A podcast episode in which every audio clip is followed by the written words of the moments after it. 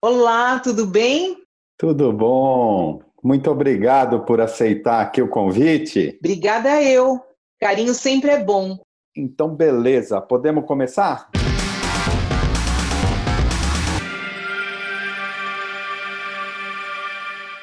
Ela já vendeu camisetas, trabalhou em banco, estudou piano erudito, formou-se advogada, foi jurada de reality show e concurso de Miss, comentarista de carnaval, atriz protagonista de musical da Broadway. Hoje ela sossegou e só é cantora, compositora, apresentadora de programa de rádio, diretora da União Brasileira de Compositores e ativista.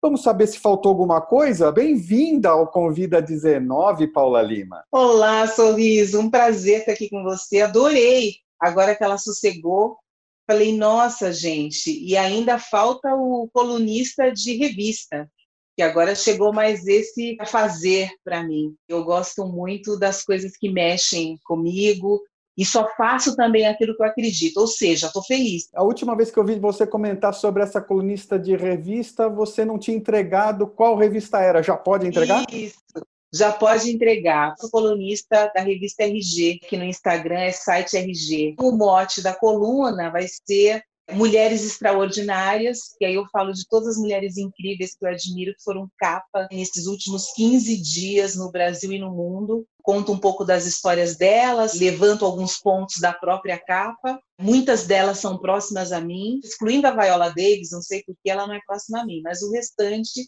elas são próximas, tem até prima minha ali. Tá bom, a Viola Davis ainda não é próxima a você, mas se bobear, ela ainda vai ter esse privilégio. Adoro! Não sou eu que tenho, né? Ela, ótimo. Ô, Paula, sobre essa hiperatividade toda, você era daquelas alunas dedicadas, chefe de turma, que tomava frente de tudo? E era, viu? Mas eu nunca tinha pensado por esse aspecto, assim, porque eu sempre fui muito pé no chão e muito calma. Então, eu nunca me senti hiperativa. Eu tenho meus momentos de muita paz. Assim. Eu sou libriana, eu preciso de sossego, mas as coisas que me movem, elas acabam sendo mais fortes e maiores do que eu mesma. Então, por conta disso, eu vou me infiltrando em determinados lugares que para mim vão fazer diferença. E acho que com o tempo eu fiquei uma pessoa com alguns compromissos e responsabilidades em relação ao todo e ao outro. Você falou de comentarista do Carnaval da Globo, que para mim era uma coisa nova, porque as pessoas como negra, elas acham que eu não saio da avenida e não tem nada a ver isso, eu realmente levei a sério como um trabalho e como uma intermediária entre escola e público. Aí fui protagonista de dois musicais, na verdade, né? Fiz o Cats, e fiz agora no passado para minha sorte o Brasilis da turma da Mônica do Maurício de Souza que foi um acontecimento. Aí você falou reality show né que eu fui jurada que foi do Ídolos. E aí eu tenho agora esse programa de rádio né que é o Chocolate Quente que está na Rádio Eldorado. E eu sou apaixonada pelo programa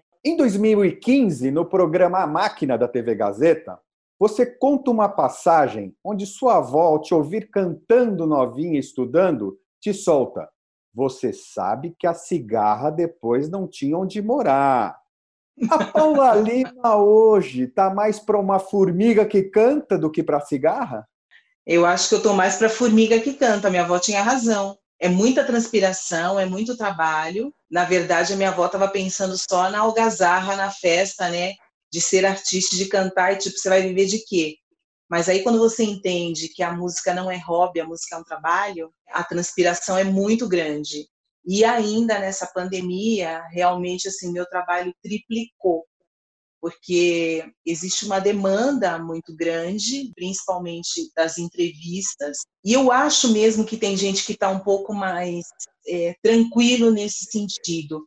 Mas eu tenho todos esses outros afazeres que você já citou. Então, para mim, fica tudo muito corrido, muito apertado, assim. Eu acho que antes eu tinha uns quatro dias de folga, quando eu não estava gravando, além dos shows, né? E agora eu tenho um dia e olhe lá, assim, porque eu me proponho lá, entendeu? Para começar de novo a semana na loucura e na correria. E detalhe, eu ainda estou em débito comigo. Eu não estou dando conta do que eu tenho para fazer. Porque eu tenho que pensar no disco novo, nos compositores, e isso é uma coisa de cabeça, né, de você pensar. E agora tem todas essas entregas de texto e esses estudos todos, porque quando a gente vai entrevistar alguém, você sabe bem, a gente tem que estudar. E isso leva tempo. Eu tenho lido muito mais, o lado do intelecto não para de funcionar. Então, hoje, por exemplo, para você ter uma ideia, eu acordei 5 e meia da manhã com o outro texto que eu queria fazer para o site RG. E aí eu já levantei e já fui escrever, porque eu estava com ele inteiro amarrado na cabeça. Então, ao mesmo tempo que eu acho que eu estou trabalhando a mais, um pouco mais cansada, eu estou achando incrível, porque eu imagino como eu estaria nessa pandemia sem esse tanto de trabalho, que obviamente aí você fica realmente só pensando na pandemia e agora, e agora, e agora. E também, quanto mais você funciona, mais tudo funciona. Esse lance também de eu dar minha opinião sobre as coisas. Quando a gente fala de racismo, quando a gente fala de mulher, quando a gente fala de mulher negra, sempre me interessou, mas eu discutia muito ali naquele âmbito dos amigos, né? E agora não. As pessoas também me chamam para falar sobre isso e eu gosto muito. E eu acho que eu tenho essa missão de achar que eu posso transformar alguma coisa, que eu posso mudar alguma situação. Então, eu me sinto mais útil também. Tem sido tudo muito bom, apesar né, desse caos da Covid e o caos político que a gente vive, que eu acho que é muito mais estressante, inclusive, do que o próprio vírus, é um estresse diário. Assim. Eu tenho essas coisas importantes para me concentrar e tenho pessoas, mesmo pessoas que eu não conheço, para cuidar, para ajudar. Então isso me faz um tremendo bem. Mantendo o nosso papo ainda na matinê, você cantava a trilha ao vivo no espetáculo Brasilis, do circo Turma da Mônica. Para Criou Comics, ano passado, você comentou muito feliz de fazer parte desse projeto tão especial, de ser porta-voz de causas que defendo e acredito muito, principalmente pela temática, que é a diversidade cultural. Estou em um momento de transformação na minha carreira e dialogar com o público infantil está totalmente em linha com esse momento. Sinto-me lisonjeada, principalmente porque a turma da Mônica e o Maurício de Souza fazem parte da minha vida. Como foi falar de diversidade prioritariamente para crianças? A base da transformação, obviamente, sempre é a criança. Então, a base de tudo isso é a educação. Quando você consegue educar através do entretenimento, essa absorção se torna divertida. A criança às vezes aprende sem aquela obrigatoriedade de aprender como uma aula, e isso pode ser muito bom. Então foi um caminho muito interessante que o Mauro, filho do Maurício, que é um cara de causas também, criou esse tipo de comunicação. Primeiro que ele colocou uma artista negra, porque falava da diversidade cultural do Brasil, e ainda entrou a personagem Milena, que é a primeira personagem negra do Maurício de Souza, então foi tudo muito especial, justamente por esse momento que a gente vive de várias questões raciais. Então, existia uma forma de comunicar sobre raça, sobre Nordeste, sobre preconceito, sobre respeito que com certeza fez a diferença na vida de muitas crianças que estavam ali. E elas é que vão levar esse novo conceito, esse olhar puro para outros, né, para adultos, para as outras crianças que, por exemplo, não puderam estar no espetáculo. É muito importante a gente naturalizar o outro, ele não ser alguém diferente de nós, né? Somos todos iguais. E a grande mensagem é essa, de respeito e igualdade. Foi incrível. E as crianças se apaixonavam. E depois, quando acabava o espetáculo, eu saía às vezes ali e era um monte de foto, era abraço, era carinho, era beijo. Eles me viam como uma princesa. E é muito legal, porque eu sei que para eles eu sou algo diferente até então. E eles estão encarando como fazendo parte do sonho bom. Eu saí completamente encantada. Eu fiquei feliz em ter aceito esse convite, porque eu tive dúvidas, né? Eu não sabia como seria trabalhar com criança, Eu não tenho essa rotina do dia a dia de um espetáculo fixo. Foram seis meses, mais quatro meses de ensaio. Foi denso, mas foi muito valioso em todos os sentidos. Assim. E a equipe era incrível. Você estava falando agora há pouco também da Milena, né, que é a personagem negra. Sim. Mas já tinha o Jeremias, que começou em 1960, Sim. né? Só que ele não tinha tanto Sim. protagonismo, não é isso? É, eu acho que ele não tinha tanto protagonismo, e é muito ruim quando você fala de um país com 53% da população negra, aí você se esforça para lembrar do Jeremias, né? O Jeremias também acabou não entrando ali naquele grupo seleto, né, de Cebolinha, Mônica, Cascão e Magali, e a Milena chega já com esse outro intuito. Ela já chega sendo amiga dessa galera, com uma família que é mostrada ali no gibi, obviamente negra, mas uma estética de Mônica e Magali, e é um outro momento de valorização e da importância de se ter um personagem negro. Algumas pessoas até falaram: ah, mas eu acho que ele passou da hora. Toda hora é hora da gente mostrar essa diversidade, essa pluralidade e de colocar os negros em espaços reservados a brancos. No dia do nosso primeiro encontro, né, quando rolou, tipo, então vou fazer, ah, então venham aqui na Maurício de Souza, vamos fazer a nossa reunião e tal. Todos os personagens vieram, aí veio a Milena, e a gente, obviamente, se apaixonou. A pessoa que estava ali tinha muita afinidade comigo e eu também tinha muita afinidade com ela. É uma criança de seis anos mas ela falava: seu cabelo é muito lindo, ai, você é muito linda, ai, eu gosto muito de você, ai, eu sou muito sua fã. É representatividade, a gente precisa disso. E depois o Maurício veio falar comigo, aí ele falou: você viu que seu cabelo é igual dela? Você viu que cabelo lindo dela? Você sabe que tem crianças esperando a boneca chegar no final do ano? Eu já falei, eu já cobrei na fábrica, eu quero essa boneca. Eu recebo cartas de crianças negras falando da Milena, ele encantado.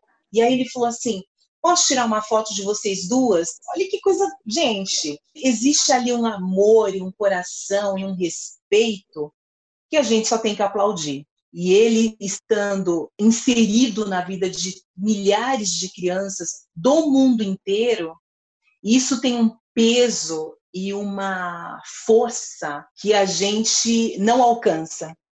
Então eu fiquei muito feliz, muito grata, emocionada com o Maurício. Foi sensacional. E o Maurício, ele é o nosso Walt Disney, né? Ele é o nosso Walt Disney. Ele realmente soma para a sociedade, né? Uma coisa de educação mesmo, né? De criança e para crianças que ele faz toda a diferença. Ele é único e ele é essa pessoa doce. Eu conheci ele, o Mauro, a família. É muito legal quando você vê esse poder todo, né? Mas você vê gente e você vê felicidade por realizar. Aí é demais, é incrível. Para o portal ABC do ABC, em 2014, você declarou: Ainda sou aquela menina que cresceu querendo transformar o mundo e acreditando nele. Nós estamos vivendo uma pandemia com direito a meses de isolamento social num país sem direção onde muitos dizem que a máxima pior do que está não fica não vale para o Brasil. Aquela menina ainda está aí, firme e acreditando, Paula? Aquela menina sempre vai estar assim, independente do que aconteça, né? Eu tenho um lado meu muito criança, muito puro nos sentimentos, mas menos puro no acreditar em determinadas coisas, né? Eu acho que a vida vai ensinando, vai mostrando e a gente vai amadurecendo e vai evoluindo, mas vai também ficando com cicatrizes, né? E a gente não imaginava que algum dia pudéssemos viver o que estamos vivendo nessa pandemia. Nunca imaginei que as pessoas, eu acredito que ainda seja a minoria, fosse tão ignorante no sentido de negar este vírus e realmente pensar apenas no próprio umbigo, isso é assustador. Nunca imaginei que a gente fosse passar por um governo desse. Eu chego no fim da ditadura, né? Quando eu começo a me entender como gente, a ditadura acaba. E o Brasil me parecia próspero, moderno, urbano, descolado, ou indo por esse caminho. Aí, de repente, assim, a gente se depara com um tremendo atraso, com pessoas apoiando o atraso, o peso, o ódio, o preconceito, a ignorância e usando também religião, abusos de poder, porque quando você rouba um cofre, quando você rouba uma Petrobras, isso é abuso de poder também. Não é só pisar no pescoço de alguém. E isso tudo é muito decepcionante também, porque eu também conheço pessoas conscientes e inteligentes que se deixaram levar por esse conto do vigário. Agora está todo mundo, né, arrependido ou com pontos de interrogação e tal. Mas é muito duro você ouvir de quem você ama, por exemplo, e que convive com você, vai acabar a mamata da Lei Rouanet. Tem espetáculos que você vai que você não poderia ir se não tivesse esse apoio. Então você não sabe o que está falando. E as pessoas são muito do grupo do WhatsApp, muito a massa. Se um falou, todo mundo fala. Eu não vou pesquisar, eu não sei nem do que se trata, mas eu vou repetir para parecer que eu sou informado. Isso é uma angústia. O que, que vai ser da gente? Quando que a gente vai conseguir virar essa página? Antes a gente tinha medo de ser assaltado, por exemplo. Agora você tem medo de uma não democracia. Ô Paula, de onde vem essa consciência, esse engajamento? Bom, primeiro assim, eu sempre soube quem eu sou. E eu sou uma mulher negra. Aonde eu chego, chega a minha cor. E, obviamente, a minha família sempre deixou claro que eu teria dificuldades por isso. E que eu teria que estudar mais por isso. Eu teria que ser melhor por isso. Mas porque a minha mãe, por conta do meu avô, tinha esse lance da educação muito claro na cabeça dela, eu obviamente tive uma vantagem social. Nunca faltou nada, eu sempre tive tudo, eu sempre tenho escola particular, eu fiz a faculdade que eu quis. A minha família está na segunda geração do ensino superior. É um acontecimento para uma família negra. Eu acho que você não vai encontrar uma família negra que esteja na terceira geração do ensino superior. A maioria não está nem na primeira geração. Só a educação te dá prosperidade, só a educação te dá mobilidade social. E eu tive uma tia e um tio, irmãos da minha mãe, que foram referência para minha família, porque o meu tio se formou em engenharia, e se tornou chefe dos engenheiros na Mercedes-Benz. Ele não tinha medo de absolutamente nada por ser negro. O primeiro show que eu vi na vida, eu tinha oito anos. Meu tio me levou no show do Earth and Fire e eu fiquei encantada com aquilo. Talvez eu seja cantora por conta daquele show, porque eu lembro como se fosse hoje. Quando todo mundo levantou, a primeira coisa que meu tio fez foi me colocar em cima da cadeira para poder ver melhor. Eu lembro da banda, eu lembro daquilo, das luzes, de tudo aquilo, assim. Museu, o que ele podia fazer em termos culturais ele fazia. E minha tia se formou em enfermagem na Escola Paulista de Enfermagem. Eu nunca conheci uma pessoa tão puta como ela. Ela viajava o mundo inteiro, ela era independente, ela casou e se divorciou, sempre morava em outros estados porque ela dizia que ela não queria ficar tão perto assim da família, porque a família cansa. Coisa da minha tia, né? Modernérrima, sabia tudo de música, de livro, filme. A minha mãe é professora primária aposentada. Mas ela sempre foi muito urbana, ela sempre foi muito segura. Ela foi a melhor piloto que eu já vi na vida. Ela dirigiu o carro que eu falava, meu Deus, como minha mãe dirige bem. Ela pegava o Passat e ela parava em qualquer lugar e ela ia em qualquer lugar. É dessas mulheres bem pequenininhas assim, que eu sou grande, todo mundo acha que minha mãe é enorme. Não, minha mãe tem 1,50m, ela é toda delicadinha e ela era uma fera ela que comandava a família, ela que comandava meu pai, ela que comandava a compra de casa. Ah, quer estudar piano? Vai estudar piano. Então vamos comprar um piano agora para Paula. Eu nunca vi mulher submissa na minha família. Eu sempre vi mulheres independentes e nunca ninguém disse para mim: tomara que você encontre um marido, tomara que você case. Não! Tomara que você estude, tenha seu dinheiro e seja feliz. Aí você faz o que você quiser. Quais eram seus planos quando foi decretada a quarentena e você teve que se recolher? Eu estava seguindo com a minha turnê Souli.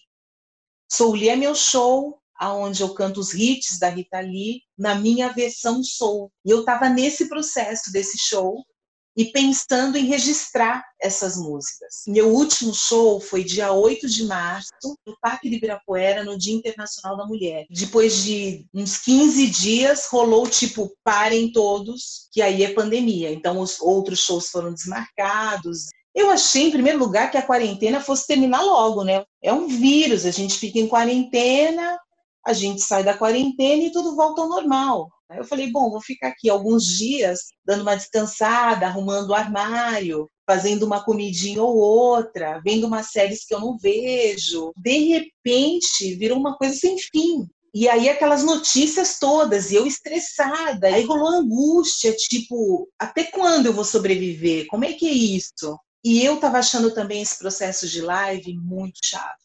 Falei, gente do céu, esse monte de live todo dia. Depois, obviamente, eu entendi o processo das lives. Acho que quando você tem o que dizer é importante, virou a nossa forma de comunicação, não tem outra. Então, elas são ultra necessárias.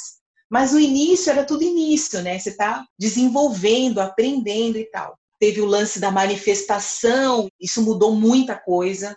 Porque quando o George Floyd foi assassinado, rolou uma comoção e, no meu caso, uma revolta, um ódio, um medo, uma mistura de muita coisa.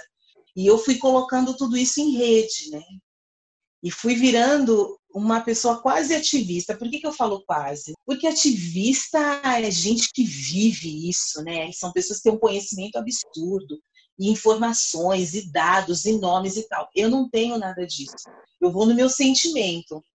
Mas virei uma pessoa muito envolvida nessas ações antirracistas. Aí, de repente, me chamaram para dar uma entrevista na CNN. Eu estava com tudo muito claro na minha cabeça, então repercutiu muito bem. Isso sempre teve comigo, né? Eu só não tinha explanado, explicitado.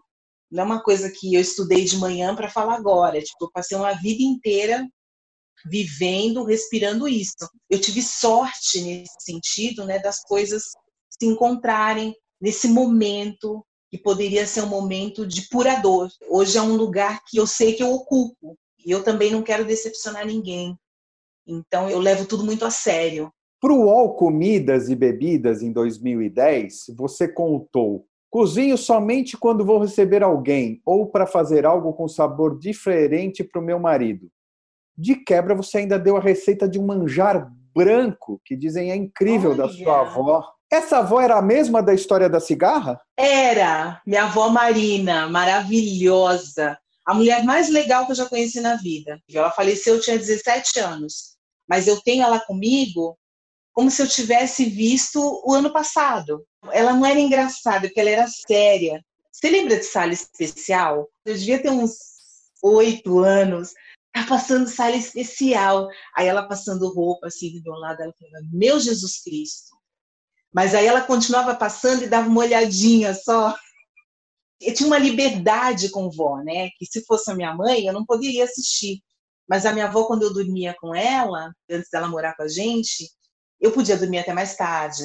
Ela fazia bolinho de chuva, ela fazia pastel, ela fazia um manjar branco. O melhor bife era o dela, a melhor comida, na verdade, era dela. Eu fazia o que eu queria. Ela me amava demais. Eu era, tipo, a neta dela, sabe?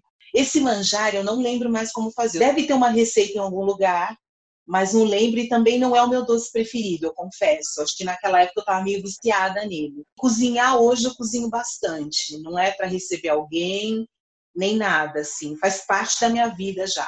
Eu aprendi nessa pandemia a fazer feijão, eu não sabia. Feijão é uma coisa super simples, né? Você põe na panela, blá, blá, blá. mas a minha panela, acho que a borracha não era tão boa, a panela era linda, mas a borracha não funcionava. Então era um drama eu fazer feijão. E aí a mãe do meu marido me deu uma panela de presente nesta pandemia. E agora o meu feijão é tipo, olha, me deu água na boca. De tão bom. É incrível. Meu feijão é maravilhoso. Eu tenho uma mão boa. Não é minha paixão. Eu faço o básico e necessário e faço bem feito. Mas está explicado com essa mão para doce da avó Marina, porque ela prefere as formigas. Preferia. Olha o link. Mas falando de talentos da Paula Cristina, pessoa física, Você descobriu ou redescobriu algum talento doméstico nessa quarentena que estava hibernando fora cozinhar? Nenhum. Eu acho muito chato ter que fazer limpeza, lavar louça todo dia. Eu acho muito chato ter que limpar banheiro. O que eu faço para amenizar o bode é colocar um som. Aí eu também vou trabalhando, porque eu vou pesquisando muito o chocolate quente. E aí, quando eu ponho num volume bom, eu consigo já fazer uma mix na minha cabeça do que eu quero que entre, do que eu não tinha sacado que era bom, porque quando você ouve o som alto é diferente às vezes do ouvido. Você vibra de um jeito diferente. Então eu tenho usado muito para isso. O Brasil vem escorregando continuamente na escolha de representantes em vários setores do governo. E as instituições independentes têm se virado para tapar os buracos do barco. Você é diretora da União Brasileira de Compositores, que criou uma série de lives em parceria com o Spotify para arrecadar fundos para artistas impactados pela crise da Covid-19. Como tem sido o resultado dessa iniciativa? Nós entrevistamos associados, são grandes artistas, obviamente, para ajudar quem está passando necessidade nesse momento, né? Um pequeno alívio, a gente sabe que não salva, mas ajuda. Então, essas lives foram criadas para isso, chama Juntos pela Música, e é um fundo aonde a cada real doado, o Spotify coloca mais um, dobrando esse valor, e assim a gente já conseguiu arrecadar mais de 1 milhão e 600 mil reais, e ajudamos mil associados, que são mil famílias. E agora ainda tem mais dois mil, então eu sempre falo sobre isso, porque é super importante essa doação, porque nós somos o primeiro setor a parar, seremos os últimos a voltar. E as lives musicais têm salvado muito as pessoas, então acho que pode ser uma contribuição e retribuição nesse momento que a gente está vivendo. Você apresenta o Chocolate Quente na Eldorado, programa incrível virado para Black Music, premiado inclusive pela APCA em 2012 como melhor programa musical. De quem veio a ideia do programa? Foi uma iniciativa sua ou você foi chamada por ser considerada uma das divas brasileiras nesse estilo? Por eu fazer o tipo de música que eu faço, eu sempre tive uma relação muito especial com a Rádio Eldorado. A Rádio Eldorado é uma rádio interessante, diferente, ela não segue um padrão e eles sempre me apoiaram muito musicalmente, sempre tocaram minhas músicas e sempre me viram como uma cantora popular com uma sofisticação, com um estilo especial. E eu fazia muitos eventos para eles. E fiquei muito próxima do Regis, que naquela época era o diretor da rádio. E eu lembro que eu tinha feito um show no Japão, quando o Ronaldo me ligou e falou: Olha só, Dourado quer fazer 10 shows com você. E eu ia ficar mais um tempo no Japão, nos Estados Unidos. Aí eu voltei, eram 10 shows e tinha minha equipe. Os shows deram muito certo e o Regis é, me ligou um dia e falou: Olha só, a gente quer estrear um programa e eu queria que você fosse apresentadora. Aí eu fiquei super feliz, topei na hora e tal. Aí ele falou: Olha, as músicas são essas aqui. Aí eu falei: opa, porque como eu sou cantora, quando eu apresento algo de música, é como se fosse eu que tivesse escolhido. E aí eu expliquei isso para eles, porque eu não concordava com as músicas que estavam rolando ali, de pessoas que eu, como negra, não considerava música negra, negra, assim, pá, entendeu? E eles entenderam, e aí foi assim que começamos a nossa parceria. Eu coloco as músicas que mexem comigo, que são negras, muito mais americanas e brasileiras, né, mas são músicas do mundo, falando das histórias e realmente da música negra de uma maneira mais profunda. E eu estou gravando de casa, porque eu ia lá no estúdio, e era uma festa, eu almoçava, eu ficava rindo no estúdio, atrapalhava o trabalho de todo mundo, e passava o dia com eles tal. O Emanuel Bonfim, hoje é o diretor da rádio, uma pessoa espetacular também. E eu liguei para o Emanuel e falei: olha só, a gente não sabe quando vai acabar essa pandemia, a gente não pode mais esperar. Eu vou tentar gravar do celular. E deu muito certo.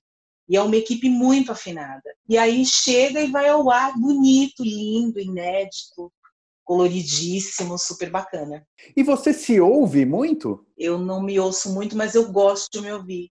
Acho interessante as fases, as formas como a gente vai mudando o jeito de cantar, a tessitura da voz, ela muda no decorrer do tempo. Algumas modulações que eu fazia e deixei de fazer, e aí quero recuperar, trago de volta, mas ela nunca vai ser igual. Eu não gosto muito de ouvir DVD, que eu fico um pouco constrangida comigo mesma, assim. a falação, sabe? A adrenalina.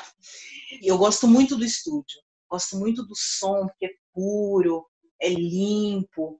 Você pode gravar quantas vezes você quiser, você deixa aquele lance perfeito do jeito que você quer. E aí já parte para ao vivo, você não tem tanto controle disso, né? E aí eu gosto, mas tem uma hora que eu falo, ah, vou tirar um pouco daqui, porque eu tô falando demais. Aí me dá uma aflição. E às vezes eu falo, hum, esse show foi bem, hein? Para a CNN, recentemente, você falou, eu não tenho esse expertise no ativismo e no feminismo. Eu sou porque eu sou. A sua opinião tem sido muito procurada já há algum tempo, e sem dúvida a repetição das reflexões e dos pensamentos são importantes para fixar e para expandir o alcance das reivindicações. Tem algo que ainda não se deu a devida atenção em relação ao racismo e o preconceito? Me assusta muito o fato de um George Floyd ter sido morto daquela maneira e semana passada um policial brasileiro pisar com o corpo em cima do pescoço de uma mulher comerciante de 50 anos que estava defendendo um amigo. E aí me assusta quando eu penso no Guilherme, que morreu baleado daquela maneira. Me assusta o João Pedro, que estava dentro de casa. Não conseguiram falar nada desse menino, só que ele queria ser advogado. Mas ele estava no lugar errado, na hora errada. Quando eu penso no Miguel, eu penso nessa supremacia branca, que crianças negras não existem, não têm importância. E crianças negras de cinco anos são adultos para essas pessoas. Quando eu vejo tudo isso, eu falo: nada mudou. A gente fala. Obviamente, eu acredito que muitas pessoas estão ouvindo e muitas pessoas fiquem indignadas também. Mas é muito importante que esses atos não aconteçam mais. É preciso dar um basta nisso. E eles continuam acontecendo. E é muito frustrante, é muito duro, é dolorido. Quando eu penso nessa mulher de Parelheiros, eu me vejo no lugar dela. Podia ser eu. Ele podia estar pisando no meu pescoço, pescoço da minha mãe, da minha prima, da minha tia, da minha amiga, qualquer mulher negra. Então há muito que fazer, há muito que doutrinar. É preciso que a gente reveja a questão da segurança pública no Brasil, não é só São Paulo. Os policiais, eles deveriam estar para proteger e servir, mas eles estão para matar, eles estão para causar dor e para levar violência para quem eles deveriam estar protegendo. E eles têm esse escudo, né, do Estado, a farda. A gente precisa reverter, transformar, doutrinar, educar todas essas pessoas. E é isso que a gente chama, por exemplo, de racismo institucional. Daqui a 50 anos, talvez ainda esteja aqui, mas sem com certeza não votar. Então, é muito triste eu pensar em quem vem tendo que ainda falar e lutar a respeito disso. Você aceitaria um cargo político se te oferecessem? Nem pensar. Não é para mim. Eu sou um corpo político, mas eu não quero fazer parte do sistema político. E a minha paixão, obviamente, é cantar eu me sinto muito privilegiada por viver de música no Brasil e não só sobreviver. Essa é a minha carreira, esse é meu lugar, essa é a minha paixão. Eu conquistei coisas através da música, eu conheço vários lugares do mundo inteiro por conta dela.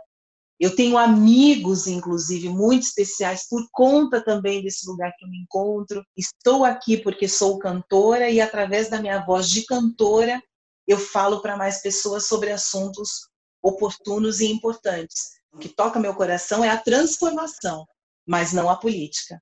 Algumas plataformas, como Netflix, HBO e Companhia das Letras aqui no Brasil, criaram categorias especiais para reunir produções dos seus catálogos sobre racismo e protagonistas negros, acrescentando notas explicativas sobre o contexto da época.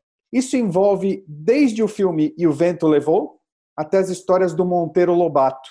Essa segmentação, na tua opinião, ajuda de alguma maneira na conscientização ou vira apenas um tipo de cota institucional, como você citou agora há pouco? Todo tipo de espaço que é dado para artistas negros, protagonistas negros ou histórias negras sempre serão válidos. Eu acho que a gente vai ter menos cota quando a gente tiver mais profissionais negros em lugares de decisão, porque aí isso vai ser natural. E acho importante também esse tipo de explicação. Eu, como negra, posso falar por mim mesma. E O Vento Levou foi um filme que minha mãe adorava, a minha avó adorava. Eu já quis casar com Clark Gable. Eu queria ser a Vivian Lee. E é tão louco porque eu nunca me vi no lugar daquela empregada que ganhou o Oscar. Na verdade, ela me irritava profundamente, desde que eu era pequena. Porque eu falava para minha mãe, por que, que eles estão colocando uma pessoa preta falando desse jeito? Por que, que essa pessoa preta só serve para servir? Assim como várias atrizes negras que inicialmente só faziam papel de empregada. Aquilo me irritava profundamente também, porque nós podemos também ser, mas estamos longe de sermos só isso. E aí também o vento levou, eles contam o momento histórico daquilo, o que era aquela guerra, o que significava. Eles eram contra a libertação dos escravos, então tem muita coisa envolvida ali. E que historicamente eu não sabia, eu fui saber muito tempo depois. Aí eu deixei de gostar de O Vento Levou, que eu amava. Não quero mais casar com Clark Gable, tudo acabou. Mas, enfim, eu acho importante que essas explicações estejam, sim. Mesmo tipo, ah, será que é moda ficar falando de racismo? Tudo bem, não me interessa se é moda. Estão falando e as pessoas estão ouvindo, eu tô tipo aplaudindo, tô tirando meu chapéu. Eu quero que falem. E eu acho muito bacana, porque depois de tantos acontecimentos cruéis e perversos e horríveis que qualquer pessoa se indigna, eu não ouço mais falar vitimismo e raramente eu ouço tipo, eu não tenho nada a ver porque não fui eu que fiz. Na coluna Afro-Igualdade do IG, em 2017, a cantora e atriz Mariene de Castro, numa matéria que discutia sobre se falar negro ou preto ao se referir à raça, fez essa reflexão. Eu sou preta, negra, nega, neguinha, pretinha, mulata, cabocla, crioula. Mas de verdade, no meu registro, consta que sou parda. Isso é cor? Não me ofendo com nomenclatura, me ofendo com desrespeito alheio com todo e qualquer tipo de racismo e preconceito. Minha mãe de criação é albina, pele clarinha, olhos claros, cabelo esbranquiçado. Quem há de dizer que ela não é negra? E ela, com pele clara, já foi tão atacada e ofendida por ser assim. Como você enxerga essa questão negra, preta? Como é que é para você? Eu concordo com a Mariene eu prefiro ouvir de quem não faz parte do meu relacionamento, preta ou negra. A pessoa não vai poder me chamar de crioula, de neguinha. E entendo também que o que ela quis dizer é muito mais sobre essa questão do tipo, ah, é certo preto ou negro. E engraçado que normalmente quem pergunta isso não somos nós negros. Aí eu dou uma bugada na cabeça, porque eu falo, além do que, as questões reais, são tão sérias, são tão urgentes, e as pessoas dando atenção para isso. E eu entendo o porquê da sua pergunta, porque isso veio agora à tona, e aí o Babu falou no programa que tinha que ser preto, então as pessoas também querem entender até para saber como chamar. Algumas pessoas até me ligam e falam, olha, eu, eu tenho agora um texto, eu sei que não pode mais falar preto, eu sei que... Não... Aí eu falo, gente, calma, né?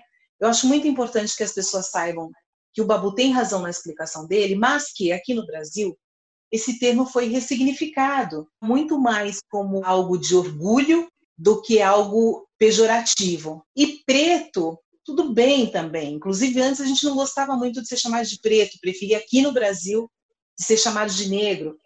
Mas eu acho que agora isso ficou tipo, tudo bem, pode me chamar de preta, pode me chamar de negra. E eu mesma aqui na entrevista, em alguns momentos eu falo de gente preta, os negros, para gente aqui hoje é sinônimo.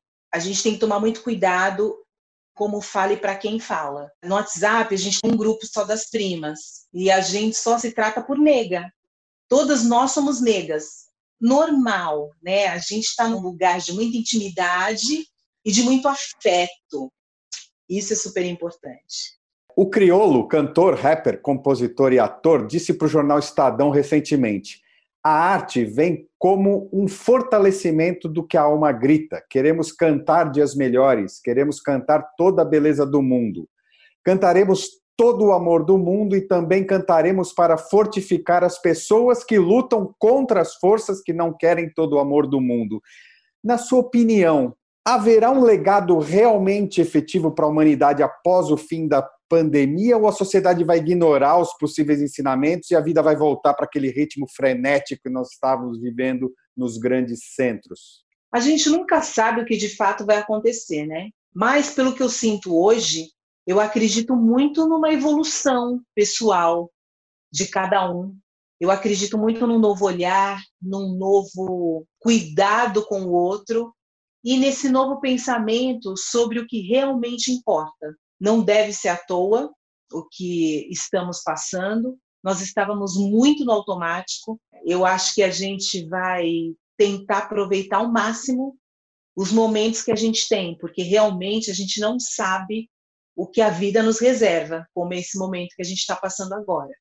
Então, eu, por exemplo, não vejo a hora de estar mais com a minha família, estar mais com os meus amigos, de aproveitar melhor as minhas viagens, de aproveitar as coisas diferentes que são colocadas para mim como um presente. Se eu já valorizava os meus shows, eles serão acarinhados ao máximo. Se eu já dava o meu melhor, eu vou dar três vezes o meu melhor. Eu não vejo a hora de encontrar meu público. Isso vai ter um valor inestimável. Então, eu acho que sairemos, sim, melhores do que entramos dessa pandemia. Como você lida com a espiritualidade? Eu acredito no bem, em primeiro lugar.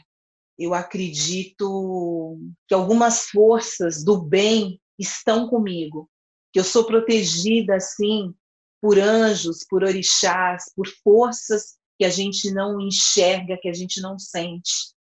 Eu penso nisso porque eu tomei várias decisões que hoje, quando eu olho, eu falo: caramba, não era para eu ter feito isso, mas graças a Deus eu fiz. Eu não sou uma pessoa tão praticante, mas eu sou uma pessoa que tem fé. E hoje eu tenho mais fé do que eu tinha no começo da minha trajetória de vida e mais fé do que eu tinha no começo da pandemia. Eu tenho recebido tantos presentes que eu fico pensando que realmente quando você faz o bem, você recebe o bem, sabe? Eu acho que quando você está bem intencionado, quando a sua energia é boa, outras coisas acontecem, outras portas se abrem. E eu não faço isso pensando em recompensa, mas eu acredito nisso. Eu procuro agradecer diariamente tudo que me acontece de bom na vida. Paula Lima, gratidão imensa por você ter aceitado esse papo de boteco no Convida 19. Que a formiga cantante volte logo aos palcos após esse inverno tenebroso que há de passar, trazendo uma primavera das mais floridas da história, se Deus quiser. Força, fé, se cuida. Obrigado, Paula. Sorriso, foi um tremendo prazer estar aqui com você. É muito bom a gente ter alguém com um pensamento bom e inteligente para a gente poder trocar, porque aí isso também faz com que a gente enriqueça. Muito obrigada pelo carinho, pela atenção, pela energia. Com gente como a gente, que são várias pessoas, inclusive que você conhece, que eu conheço também, esse mundo fica bonito de novo. A gente vai sair para a rua e vai colorir ele, vai ficar uau, sensacional. Assim que essa pandemia passar. Então se cuide também, muita saúde, um grande beijo e um beijo para quem estiver assistindo a gente. Foi demais mesmo. Beijo, beijo. grande. Valeu. Tchau, tchau.